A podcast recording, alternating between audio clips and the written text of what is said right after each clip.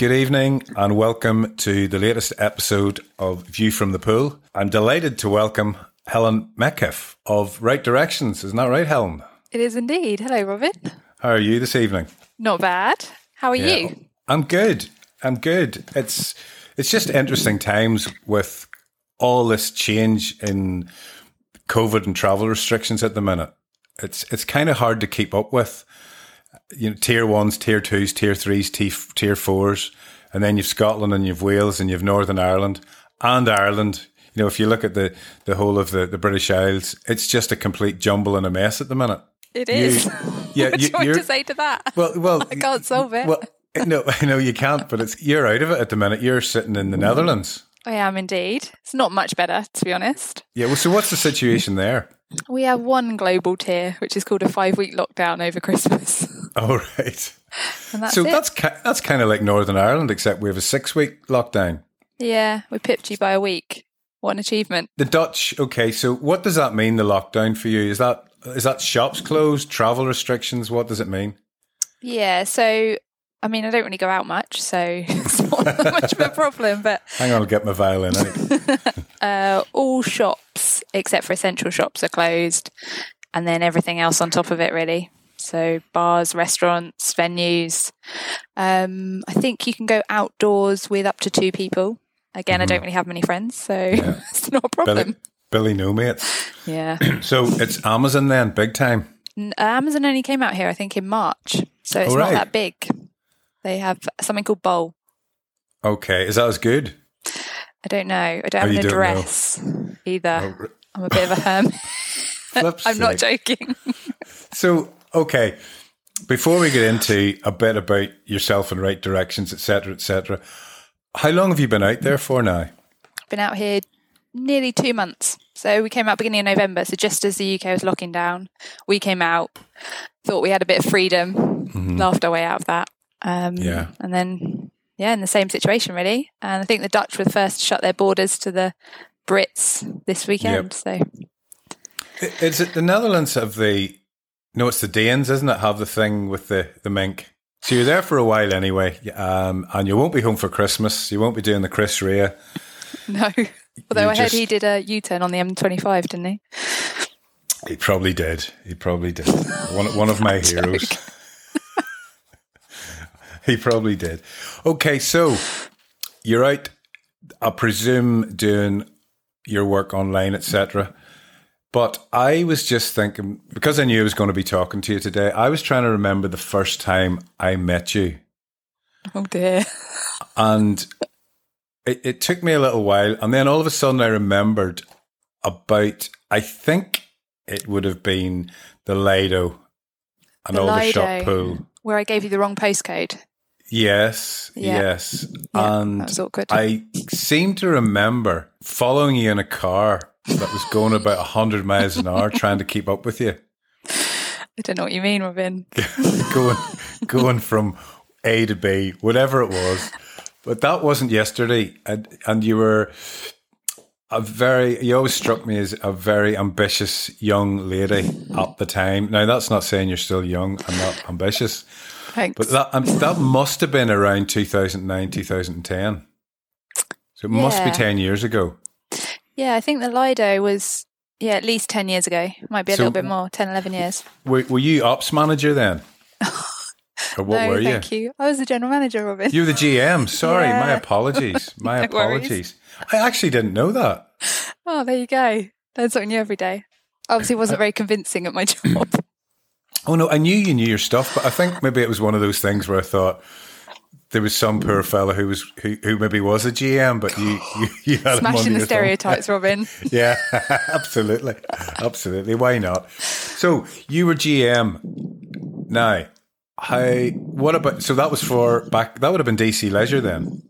Yeah, was DC Leisure. Yeah, I think Joe Talbot sent me down to see you because she was the lifeguard manager in those days. She was. Yes. She was indeed.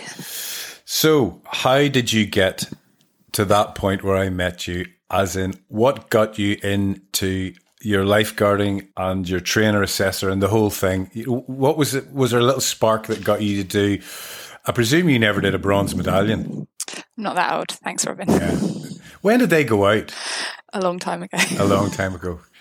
Okay, right. That's when me you were in your forties, I think they Yeah, went well, out. well, I listen. I I remember the pool lifeguard qualification coming out in about 1986, 87, maybe around then was the first time I'd ever heard of it. So, is that when the bronze medallion disappeared around then? Must be. But did one just replace the other? I didn't. I didn't do my history. Mind you, you were probably not very- I'm really sorry. You, you probably weren't very old around then, anyway. yeah, you'd be So, right. okay, what what got you into that? Talk to me about that. So, how did I get to be the Yeah, how- GM at Aldershot? Yeah, how did you? What What was your first step to make you stand by the side of a pool? So, I grew up in and around pools. I used to swim to a pretty decent standard. Um, Comp- competitively, then. yeah, it was in my blood. My dad was the chief coach. I spent my life Oh, right. in and out of pools. Um, one in particular, which I went back to work to work in, which I'll talk about in a bit. But um, when I was 16, all I wanted to be was a lifeguard because I'd spent Okay. years swimming up and down the pool and looking at them in their ivory towers Yes, yeah, looking Um, down at you. and just wanted to work in that environment really. It's where I felt comfortable. To a point, it's where I felt safe. I knew it, Yeah. I understood it.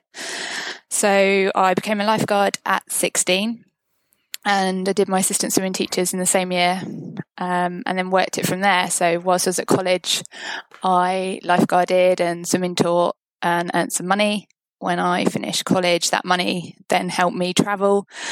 Went came back, went off to uni, um, and at uni I lifeguarded and swimming taught all the way through uni. So again, it helped keep my ban- bank balance in a relatively So decent way. your, yeah. I mean, it, it's that you wouldn't be the first, and you'll not be the last to do that. It's it's a good way of acquiring pocket money, and I would say a lot would say it's better than working in retail, although maybe not so many would say that now.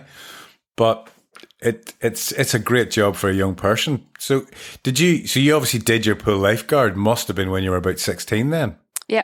Yeah, I did it. I think I did it two weeks after my 16th birthday. I was Okay, desperate to be a lifeguard. yeah, I was yeah. one of those people, and this is going to sound really sad. And if I don't have any friends now, I'm never going to have any if I say this. but when I was, uh, when you go to a party and you could dress up as what you want to be when you grow up, Oh. I went in red and yellows. Was that bad. I was that much of a lifeguard geek back then. And it hasn't left my blood, unfortunately. well. Eh, well, it hasn't done you any harm, that's for sure. No, I enjoyed it and it served me Yeah. really well and it taught me a lot of skills. It taught me, Yeah. and it sounds really cheesy, but things like working in a team and being around people, like minded people, and being around people my age and we, enjoying similar things. So, yeah, I really enjoyed it. You just to take a step back about your dad. You said your dad was a, a swimming coach. Was that at the local swimming club or uh, in the town? Yeah.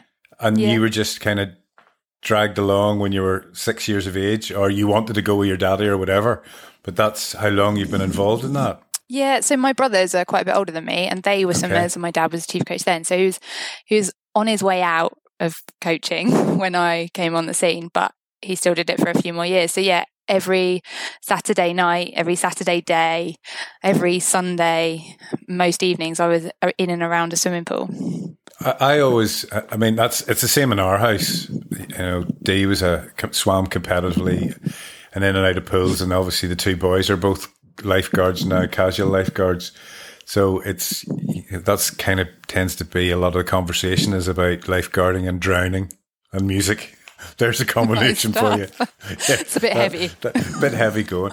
But you know, you're just saying.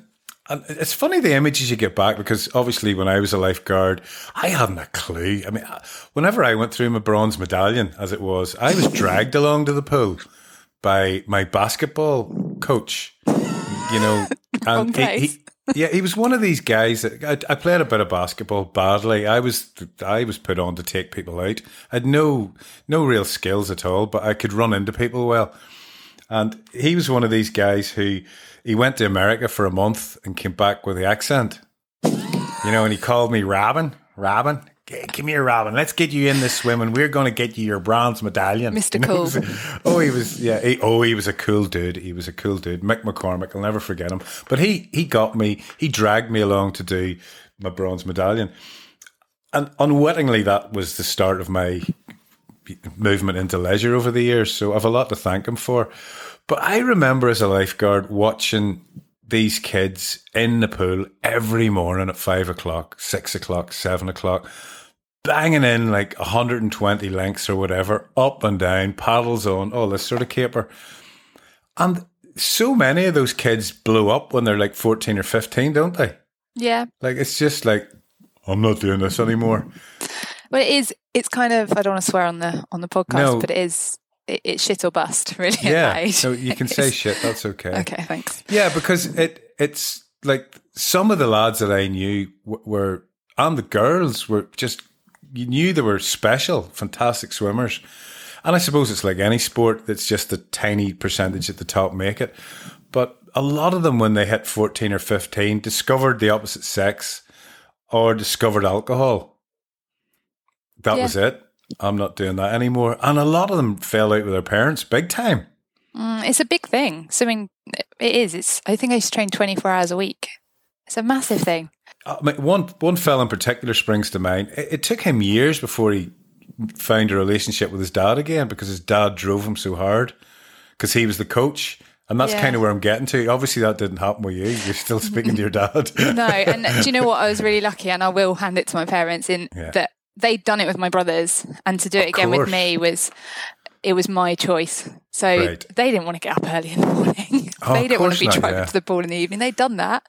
Yep. But it was me that wanted to do it. They used to, I'm not a morning person. And anyone that's ever worked with me will know I'm not a morning person. You don't really make conversation with me till 10 a.m. I ha- yes, I have seen you at a few conferences, like yeah. first thing. Yes. Yeah, it's not, it's not good. But they used to, I used to say I want to go training in the morning, and that was hard for them to get me out of bed. They used to take my duvet off and throw it down the stairs because that's what I'd asked them to do, so that I'd be able to get out of bed. And they used to sleep in the car on the six minute drive to the pool, and then they used to wake me up at the door and get me out the door. Then I used to get changed. I'd be the last one onto poolside, and I don't think I'd wake up until I'd at least done the warm up.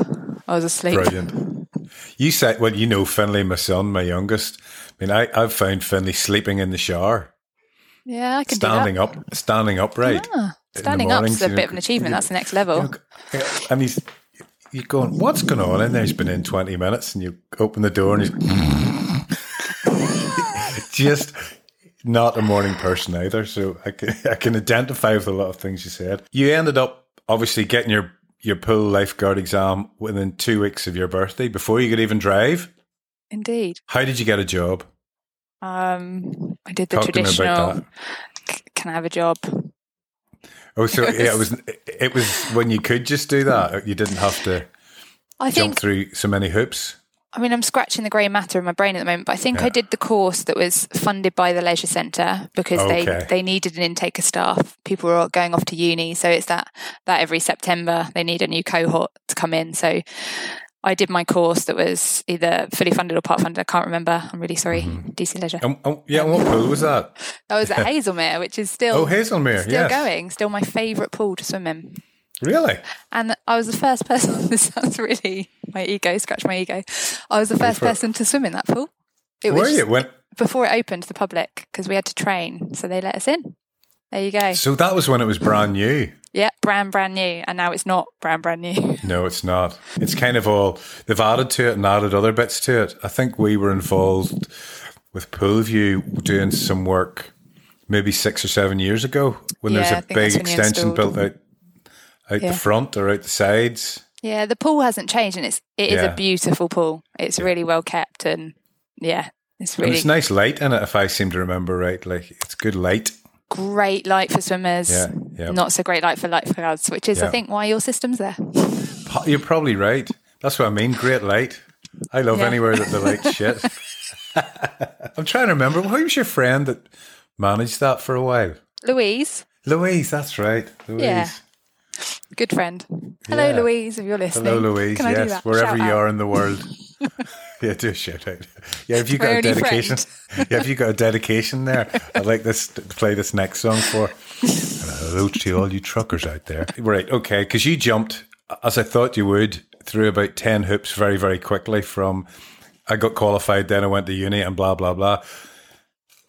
But obviously, you were still at school when you did that, and then you went off to university. So wh- where was that, and what were you studying? I went to the University of Bath. Um, Oh. Which, for anybody who knows Bath, is Yes, I quite will be a snob. It's the one at the top of the hill. Top of the hill. And th- and that was from your hometown, which was Haslemere then, was it? Uh, I'm on the border, so I'm On not quite a posh Surrey lass. I'm in Hampshire. Okay. So little village called Liphook. Okay. Hello so, to Liphook. Shout out. so you went to Bath to study Psychology. psychology. And no, I can't read your mind. Fortunately, I don't want to read Uh, yours. Sometimes I think you can. And was that always an, a, an interest or a passion, or was that just because that was the easiest one to get into? I'll have you know it was not. Um, it was an interest, really. I chose Bath, and this this is me all over because I like the kit colours. Oh, it was a really hard uni to get into, but I wanted to get the grades because I couldn't make a decision. And yeah. I knew when I was swimming, the University of Bath had blue and yellow kit colours, and I really like blue and yellow. They were my school uniform colours. They were my lucky colours, so I felt that Bath would be a good fit.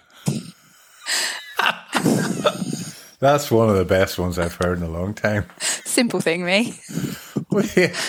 Well, why not? I mean, if you can't make up your mind about going to, let's say, Glasgow or Nottingham to study psychology, well, Bath's colours are better. They did the So course I wanted as well. Yeah, that's So, yeah. yeah, I. I know, I know. So you did that and finished university, came out with flying colours. You worked in the university pool, I presume. Yeah, uh, swimming teacher and lifeguard. And, And went then- back to a bit of swimming and played water polo there as well. So again, I was in and around the pool all the time. Yeah, yeah. I remember you saying about water polo. So when you left uni, Yes. what, did you go straight into DC? So Oh. I left uni in a woe is me uh, recession. Right. and my degree took me on a placement year to the prison inspectorate. So I worked for the Ministry of Justice, um, which at the time was actually the Home Office at Handsplit. So I did a placement year working for the prison inspectorate and absolutely loved it and thought this is what I want to go into. So I applied for the Met Police, which is similar but not similar, but thought this is this is where I want to go. Um, Passed all the tests, got my start date at Hendon Right. um, came so in that time sorry that was just after uni and in the period bridging that which i think was june to october i went back and i lifeguarded again um, and swimming taught as a good filler. Then um, went travelling so spent another couple of months away and came back to a letter to say you're on a recruitment freeze because of the recession come back again in april um, we might be able to do something with you. So i landed back in the uk on christmas eve. My dad picked me up from the airport and I think we had a chat about you need a job. and All right. It's one of those father daughter ones. Uh, yeah, one of those nice. it's time you go out and earn your keep. And uh, so there was a job going at Haslemere again as a duty manager, and I thought I can do this. I can. I'm qualified lifeguard. I'm confident in what I do on the pool side. I can be a duty manager. So I went for the job, and that year I remember it, it snowed really heavily. So I applied for the job. The closing date was I think Boxing Day randomly. So over Christmas I applied Christmas Day because I'm that sad. Yeah, yep. Um, I know that. I'm like that myself. interviewed and that year it was really heavy snowfall so they didn't appoint me till the 18th of january don't ask why i remember the date but then i became a duty manager so i did that to fill in the gap and then that was in the january and then the april i had a letter from the met police to say we've scrapped you along with 2000 mm-hmm. applicants have gone there's no longer a job for you in the police so i thought well i better get my head down and make a career out of this because i quite enjoy it Wow. That little turn of events has brought you to where you are today, really. What interests me, what is interesting is that you went from casual lifeguard straight in as a duty manager. Yeah, I mean, it's not a massive step, I'd say. I'd done three years, no, probably more than that. So my uni, my degree was four years and then two years at college. So I've done six years under my mm-hmm. belt, not full time, obviously, but as a lifeguard. So I had a, a bit of knowledge to take Yeah. me forwards to become a DM. And obviously, you knew Haslemere Yeah. also, which would I'd have helped you knew your way about it. You probably had a set of keys for all the lockers. Oh, I did actually. no, I did, and I've still got them, but they've changed the locks. was this, that's my locker, that end one. Yeah. No, it's funny because uh, Robin Mitchell had said to me when we were chatting the other day about when he, he did something similar and he got a bit of heat from the other staff who'd all applied for that job. Oh, wow. You know, I wondered, had you had that experience? No. Or, did, or were you just too thick skinned and just told them, tough, this is the way it's going to be? No, I think I'd always been around like a bit of a bad smell. So I'd always come back through through holidays and things like that. So they, I was always in like peripheral vision. I think Yeah. the only thing I got heat for was the amount of times I left during that period and I'm out of leisure. I'm not coming back. I'm going to find another career. And the amount of Mm. Okay. leaving cards and gifts I got bought on every occasion, I think people started to get a bit peed off. Oh, right, so me a goodbye card. So you actually did leave, but come back again? Well, yeah, I left because I left when I went traveling before Yes. I came back to the the letter, and I think I'd yeah left a few times, not in a, a heated way at all, but I thought no time time to move on.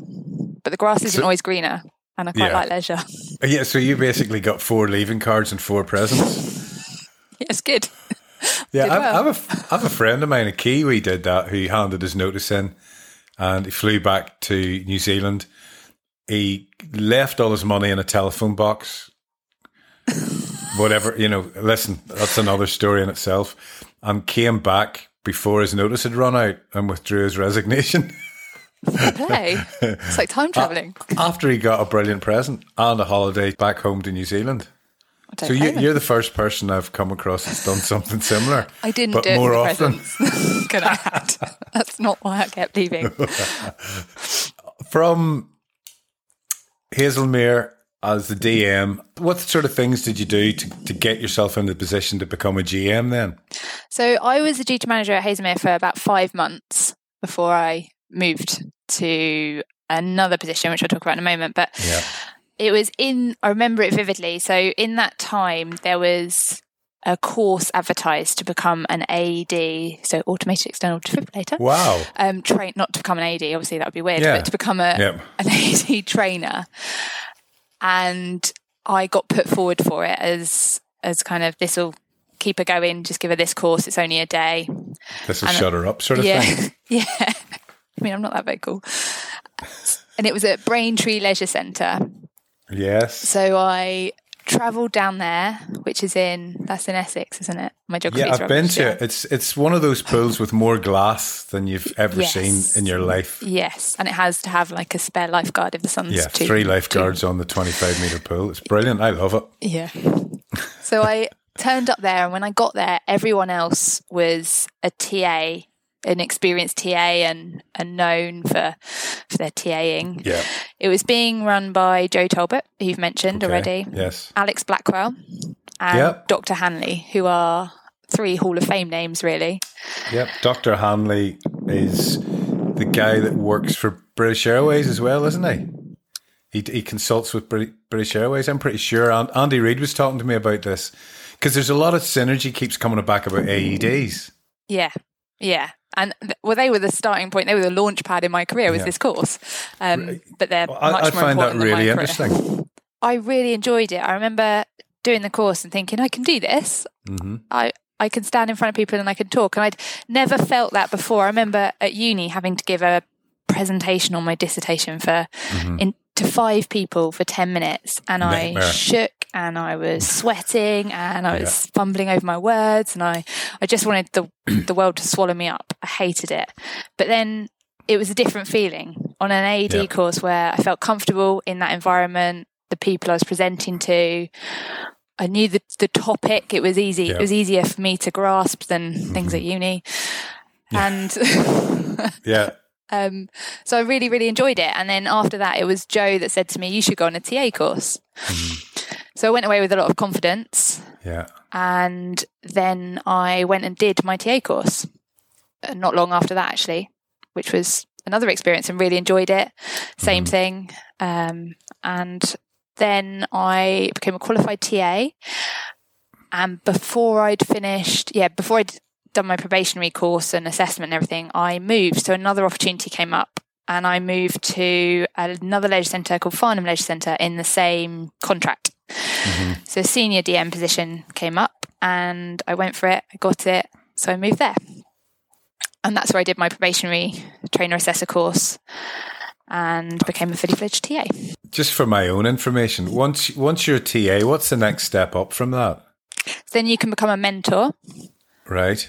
which is helping new and Other existing, TAs. yeah, probationary TAs. Mm-hmm. Uh, more often than not, become full, fully fledged TAs, supporting them, and then after that, you can become a national trainer assessor, That's the one I was looking at. which I now am, fortunately. Yeah, well, I, I kind of knew you would be.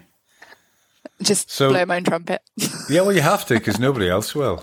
Yeah, so the catalyst for you was being in the same room as a lot of people who kind of you, you thought I can do that, and also got inspired slightly, yeah, definitely. and, and, and that's taken you down this road of uh, as a life a lifeguard training expert. I think what gave me some form of success in it is that I I like to follow rules. I don't like to break them, as anyone who's ever worked with me knows. Yeah, yeah, And I wanted things to be done to the best standard. So I asked questions. I didn't keep things to myself and make up as I went along. I I got myself noticed in that way, Mhm. um, not intentionally, just wanting to do things right and do things the best I could. So that that put me on a, a trainer assessor path, which inevitably helped my career.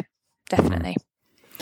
And from Farnham, then was your next step straight into GM? Yeah. So, you, you skipped ops completely, really? yeah, a little interesting fact about me is I've never been an ops manager, Yeah. which rightly or wrongly. because ops managers have nearly become GMs now, haven't they?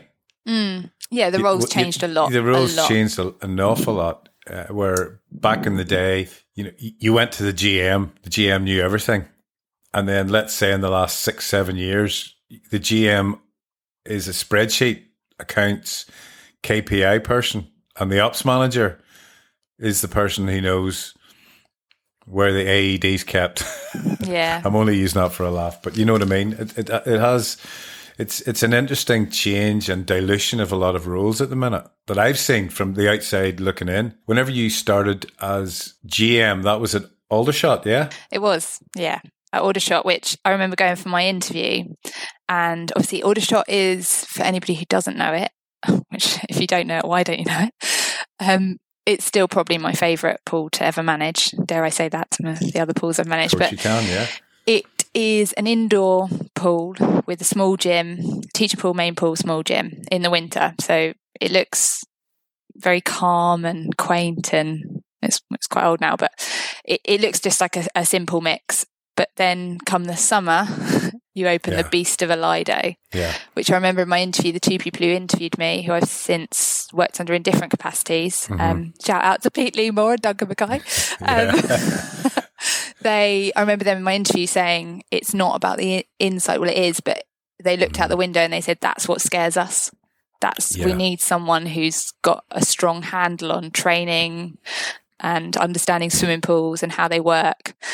And I said, that's fine, that's me. That's what I want to do. So, yeah, come the summer, it's a completely different beast. And I think I earned my stripes in a lot of ways, not not in terms of um, my reputation, but in terms of my own learning in Mhm. managing a Lido. It's different, very, very different. just thinking back on Aldershot, that from what I remember about it, it's quite a dark pool. There's not a lot of windows in it. Is that right?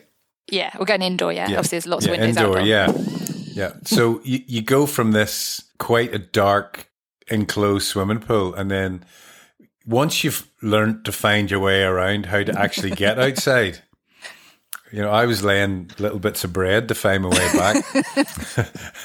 it it is a warren, and this thing bursts open on you, and it's it's. I, I'd never seen a Lido in my life, you know, because we don't have any in Ireland that I'm aware of. And I, that was the very first one I ever saw in my whole life. And I could not believe it. It was It's just huge. bloody enormous. It's huge. How, and do you, it's how do you manage that?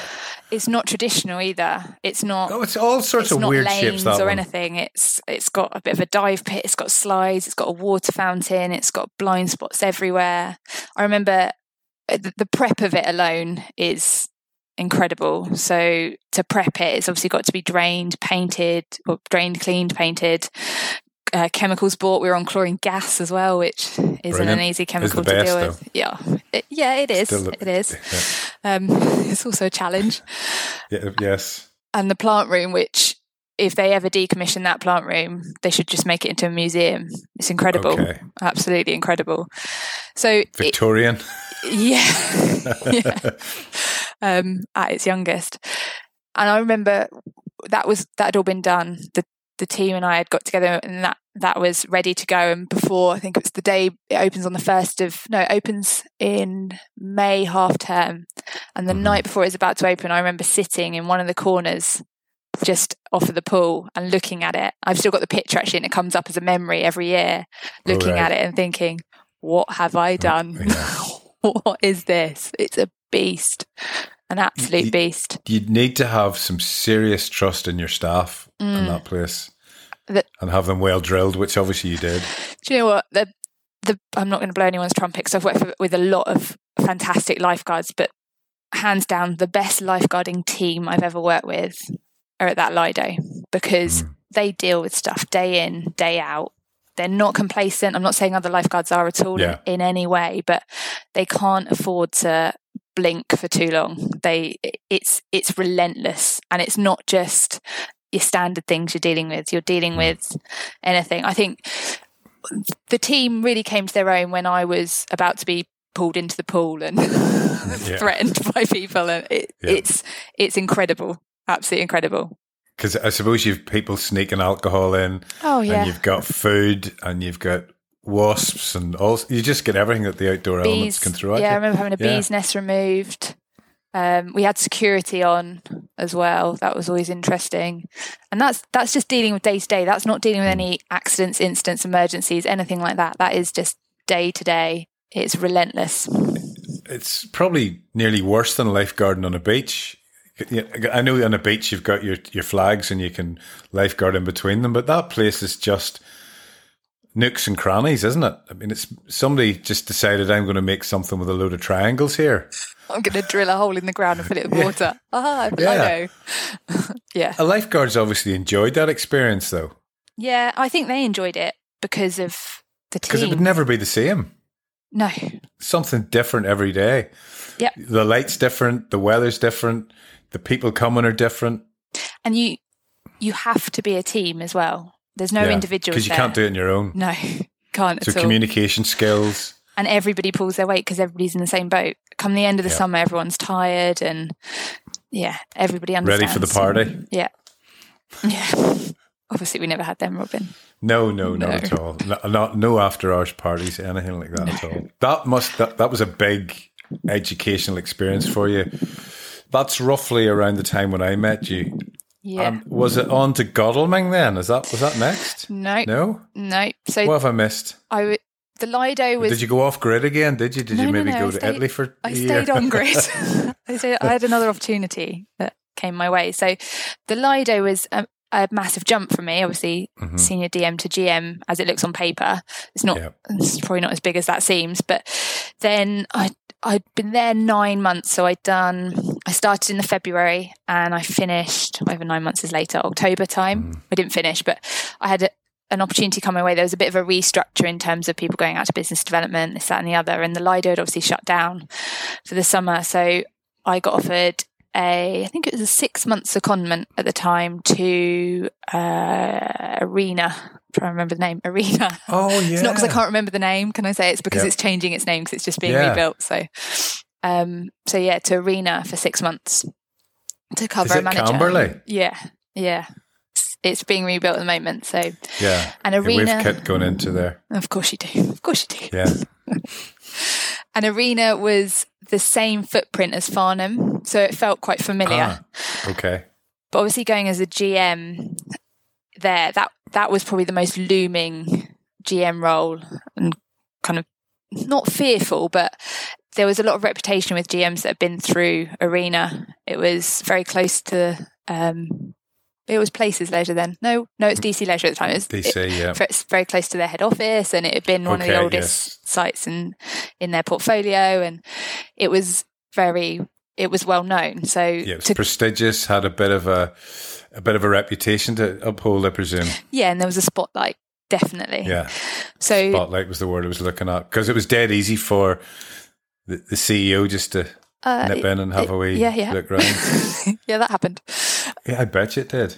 So that was that was a test. That was a test really of my balls. Not that I have balls, but Yeah, it's a test but I know what you mean. Yeah, your of a resilience and all test the of courage, really, to go in there. And Yeah. it's a really Character, long yeah. established team as well. Mm-hmm. So yeah, I did that, and then um. So you had to go in and rattle the bars a little bit. no, it had been. I will say it had been well managed before. Yeah, Uh, there's a lot of history there. Oh, there was. It's it's been pulled down now. yeah, Um, and like I said, long established teams. So people who'd and managers would tend to stay stick around as well. So people were used to their ways of doing things. And obviously, I walk in, I'm like, oh, so we're going to do it this way now. yeah. but you're only here Yeah. for six months. Why are you telling us that?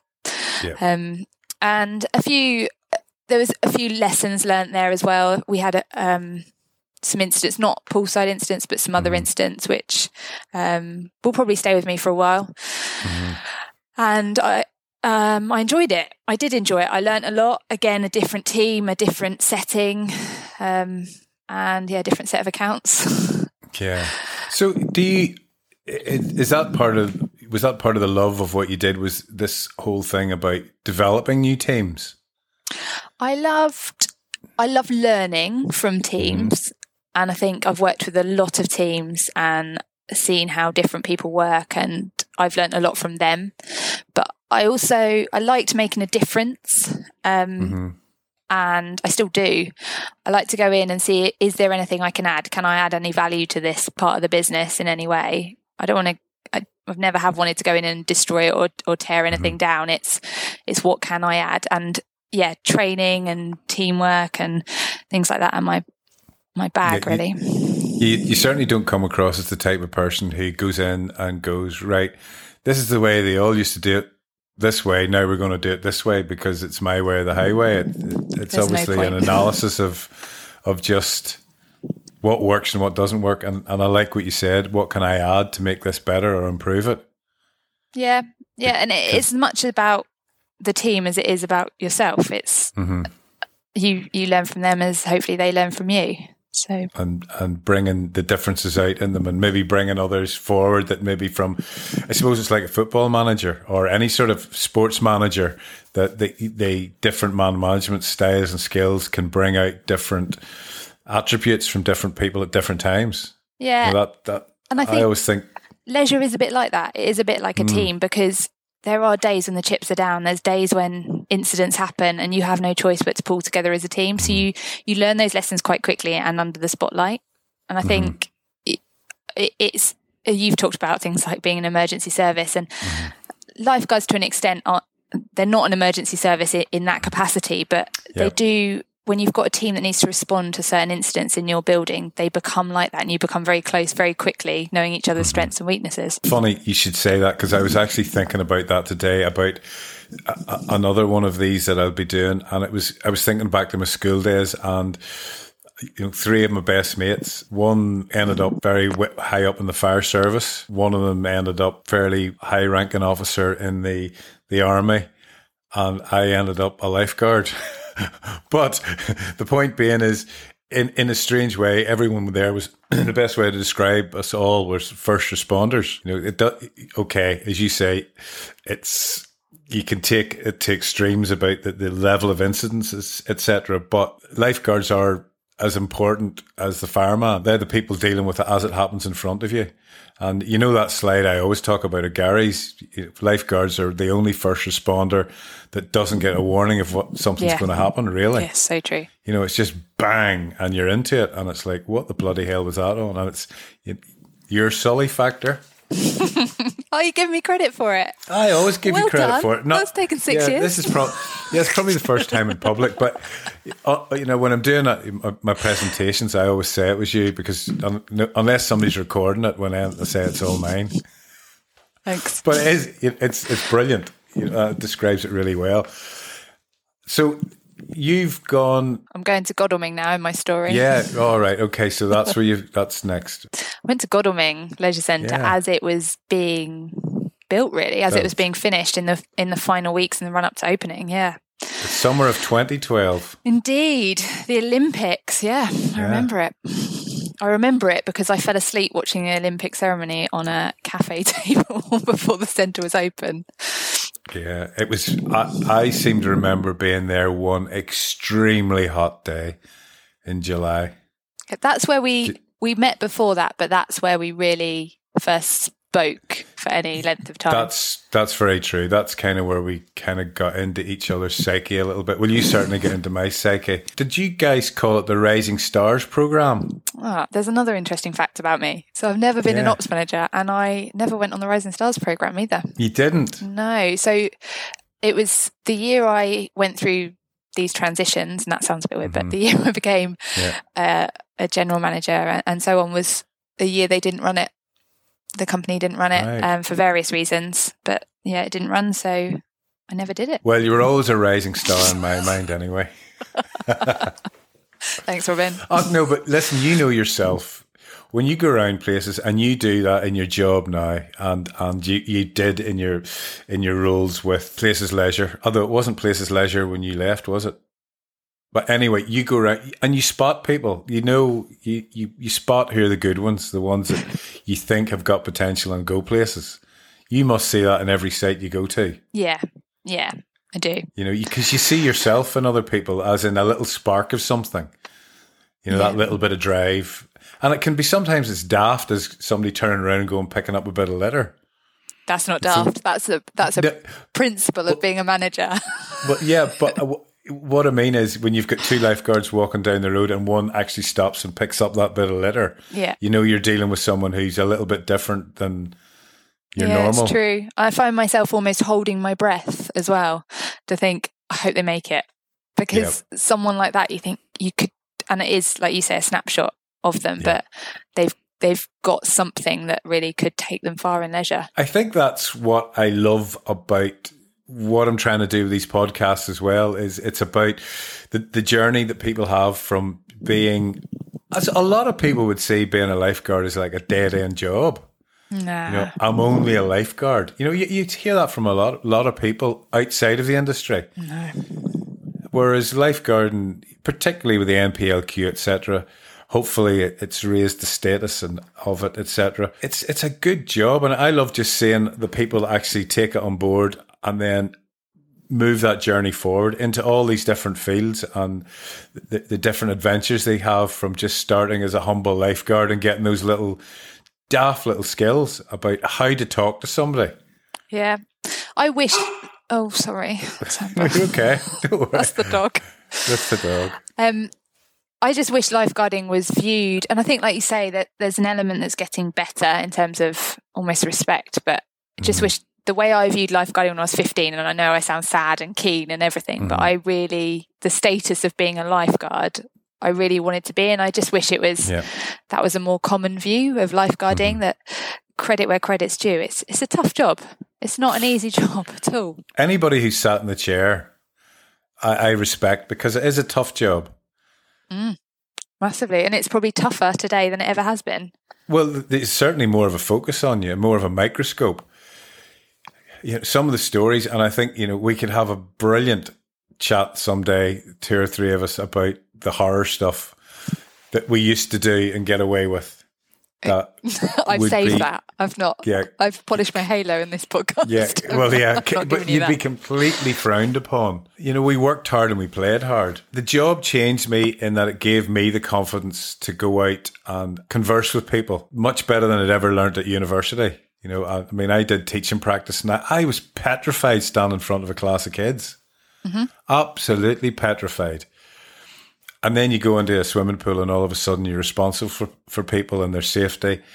And, and that whole responsibility thing, I think, brings you brings you on a different journey and makes you realize that why you're here and what you want to do. It's it's the lifeguards who don't take that seriously. But again, the, the job nowadays with you know you're involved in the videos we've done, how quickly you know the shit hits the fan, and mm-hmm. it is no wonder kids just say, "Do you know. I don't want part of that. I want to go and work in Littles. Yeah, I get it.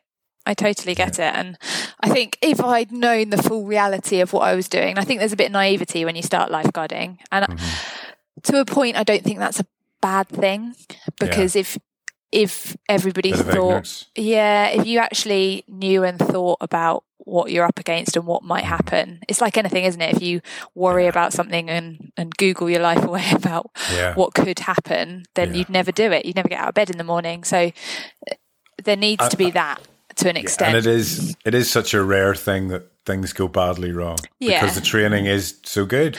Yeah. There, on the flip side of it, there is that there's that balance, isn't there, to complacency. Yeah. But I know now where I have because I am still a qualified lifeguard, mm. um, where on the few occasions, not many at all, where I've I've had to lifeguard in certain capacities in the last probably five years. Mm-hmm. I'm a nightmare because I don't do it all every day, and I know the ins and outs, and I know what could happen, and I think of the worst, and I. I'm a nervous wreck lifeguarding a pool. was, that's what I was going to ask you. Are you more nervous? Yeah, I mean, I don't, I don't do it regularly, so I really can't take Yeah. Credit for it in any way. But um, on the few occasions I have, even, even when my nieces are in swimming lessons or anything like that, Mm. I, I'm watching the whole time. And even as a swimming teacher, which I, I still am in a, Yeah. in a context, and I still do teach, uh, because you know what could happen. y- You, yeah, there's no going back from that. No. No. Yeah. Sometimes ignorance is bliss. Yeah, to an extent, but it is a balance. It definitely is a balance. From Godalming, you jacked it all in. Well, I spent I spent eighteen months at Godalming, which for me was Yeah. that was quite a Yeah, while. that's that's yeah, that's a long sit for you. no, I spent two years at Godalming, I think. Um, anyway, Godalming was doing well. Mhm. Uh, had a great team, and uh, many of whom I'm still friends with now. It was it was good. Again, a completely different experience. Loved Mm-hmm. it for what it was. It was completely different. And then you're right. I did jack it in to an extent. Yeah, you got bored. Well, I didn't. I didn't get bored. I just was ready for my next Yeah, challenge. challenge. Godalming was open. It was doing what it should be doing. It wasn't perfect, but the the books were balanced and Yeah. the team was The there. The buzz had gone, I would say. Yeah, The buzz had gone. I like the fight. I like the struggle a little bit. yeah. Um, so then a position came up as a group lifeguard manager for uh, One Life. One life, time. yeah. So I went for that. Um, and as you mentioned, Keith Saish before Keith Saish Yeah. and Trisha, who was their head of health and safety, Trisha Lewis, who is now a great friend. Right. Yes. Um, I I got the job there, so Mhm. I started there and was a lifeguard group lifeguard manager for two years. Another two years, two years. That would have been challenging times. Yeah. Yeah. So there was an incident. Um, won't go into the, all the details Yeah, of it, no, but no. obviously there, there was an incident um, before One Life rebranded as One Life Mm-hmm. um, involving a swimming pool. So there was a, a need or a desire to up the standards of lifeguarding and Mm-hmm. um, systems and processes within the company. And the company stretched from Newcastle down to Devon. And Yeah, huge footprint, hasn't it? And not a lot of sites. no, Yeah. So uh, there was there was a few at the time. I think there was about sixty when I was there. So Mm. Yeah. the the spread, but it was all over the country. So yeah, yeah, absolutely. It- I it's remember geographically it was massive. Yeah, massive new challenge. So it was good. It was good. Yep. And then it was back to places again, no? Yeah. Then I came back. So then I came back as a contract manager in That's East right, Hants. yes. That's where it was. I couldn't remember. Yeah. Yeah, and not not I didn't really I didn't leave One Life because I didn't want to be there. I didn't Mm. enjoy the job. The the travel at the time was Yeah. a lot, um, a lot. You're either, you're either good to do that or you're good or you're not good to do it. I think it's either in you or it's not. And because it's a bitch being on the road all the time. Yeah, I enjoyed it. Don't get me wrong, but again, I I I felt personally, and this is my my ego being straight again, that Yeah. it had got to a level where it was it was a lot better than Yeah. when I'd gone in. So I almost felt like my part in that challenge, in that Yeah. uphill struggle, was coming to an end as I saw it. Um, It's time to pass the baton on to somebody else. yeah, yeah, yeah. It wasn't perfect, but it was Hmm. in terms of my skill set. It was what I what I went in to do. I'd done. So And then you landed that hellhole, Rapid Romsey. no, no, I'm not saying it's a hellhole, No, East- but it's a scary place. Oh no, East Hants was Oh, East was first before that. So I was East Hants for how long was I there? Just over a year, and then unfortunately we lost the contract. Hmm. Um, and I moved over uh, right. Yeah, as a contract manager to mobilise I remember. Test Valley. Which, yeah, Yes. that came with its challenges. Yeah, it, it's there's a few pools around the country that I've been to, and you know I've been to quite a lot, and that is one of the scary, scary ones.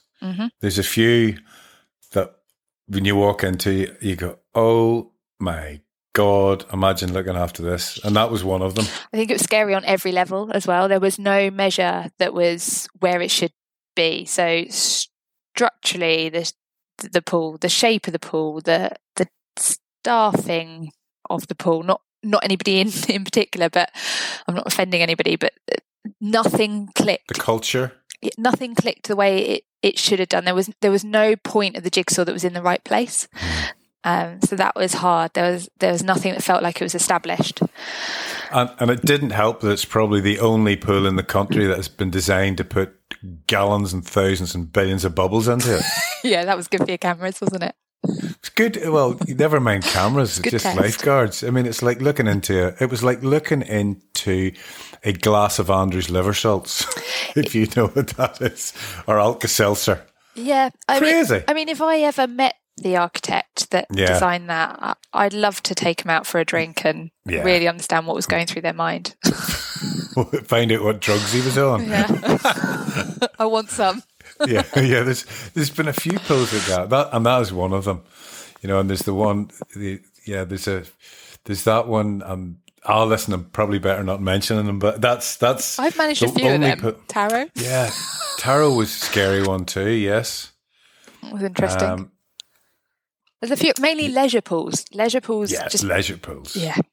Yeah, the, the the one that always, the other one that always jumps out at me is Aylesbury Aquavale, um, which has a a tunnel from one pool into the other that goes below the main corridor in the leisure centre, Brilliant. That's and you go, what what was what were they thinking there, please? Don't don't So- get me started on the architect rank. No, no, no, we better not, Rant we better even. not, because them rank. I I can, yeah, I've I've got a few of those. You, how did you end up in right directions? Was that following another round the world trip? Yeah. So I did when I moved over to mobilise Test Valley. uh, Do you know what? If I if East Hants, if the contract hadn't gone and, and the way things had gone, I probably would still be there. I enjoyed it, Okay, loved it, yeah. loved the team. Again, the the balance, the dynamic was Mhm. great. Um, but obviously that didn't happen. So I Mhm. moved over to um, Test Valley, and when I moved over, um, quite soon on, I, I said to my boss, I said, "Look, I want to do this for nine months." Of which I turned around and said, "I'm not, I'm, I'm not, not pregnant." I just have a nine month Yeah. time frame in my mind that um, that my husband's contract was coming to an end um, in nine months. So we decided to to do it, work hard for those nine months, get our head down, do the best we could do, and then we packed up our house, rented it out, and went traveling for four months Mm. around the world because we could. And You could. I remember you doing that, and I went, "Good on you." yeah, I think Now's the time to do it. I think things snowball, and certainly mobilising Test Valley. I, again, I learned a lot of lessons, and the work-life balance, where I said we worked hard, we worked hard to get the job done, and we just wanted to restrike that back. Um, Yeah. I'm not going to get all emotional and anything Yeah. like that. It was it was just the right time to go and Yeah. do something different and refresh ourselves. So we did. I I remember when you did it, and I thought to myself, you, you, "This is you're either never going to come back, or you'll come back quite changed with um, not not a different set of values, but maybe a different understanding of you know striking that balance between work and play." Yeah, and I think I'd always been hungry and, like you said at the start, ambitious. And I, Yeah. I wanted. I didn't necessarily want to climb a ladder. I just fed off of new experiences and Yeah.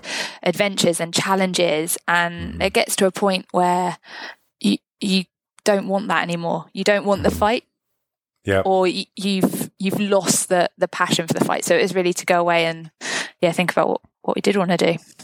yeah, and so you came home and joined up with Right Directions. No, no. where did we go to next? I, I see it. This is why I'm asking you the questions. So I came back and for the first four and a half months that I was back, I worked as a contractor, I guess, for IQL. So I did some work on um, yeah. and and other people as well. Your mate mm. Mitch. Yeah, Mitch. And my mate Mitch. Hi Mitch. Yeah. Love all these shout outs. Um, yep. Yeah, so I and and some other people as well. So I did a, a little bit of consulting, if you like. Yeah. Um, on some qualifications training, things like risk assessments, um, pool management, bits and pieces, and loved it. Really, really loved it. Mm-hmm. But wasn't ready to take the jump on my own. Okay. And also missed being part of a team. Yeah. And felt I still had a lot more t- to learn in the industry mm-hmm. outside of kind of the four walls yeah. of the operators that I'd been part of. So um, an opportunity came my way through quest assessing and mystery visiting. Yeah. and no, it's another it's another thing that keeps coming into conversations is quest and the effect that that has on people within the industry about changing the direction or bringing them in a certain direction. Quest is a an accreditation; it's a mark of high standards. So I mm-hmm. think again you get noticed if you've got those high standards through it and like you said about walking into leisure centres and seeing other mm. people and being able to offer advice or have you tried this or as there's a lot of people that have had a massive impact on the industry through doing that quest assessors and, and vice versa. That's how the industry flourishes and develops. So it's David Monkhouse said to me whenever before he set out on his own, uh, when he was a contracts manager, manager, whatever, but he was a quest assessor, and he used to go to all these sites and go, "Oh, I like that. I'm going to nick that," and he brought stuff back all the time. See, I I was never a quest assessor when I was an operator, so I never had the opportunity ah, to do that. Ah, right, okay. But I I was hand on heart, I was terrified of quest.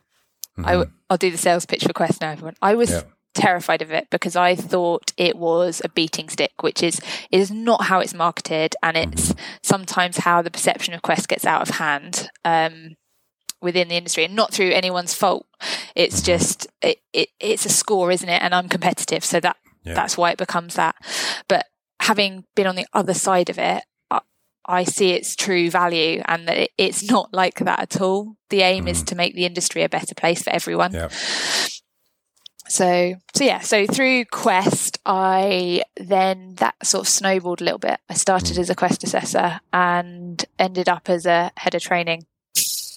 Yeah. for right directions, um, which I've been with for just over two years now. Yeah.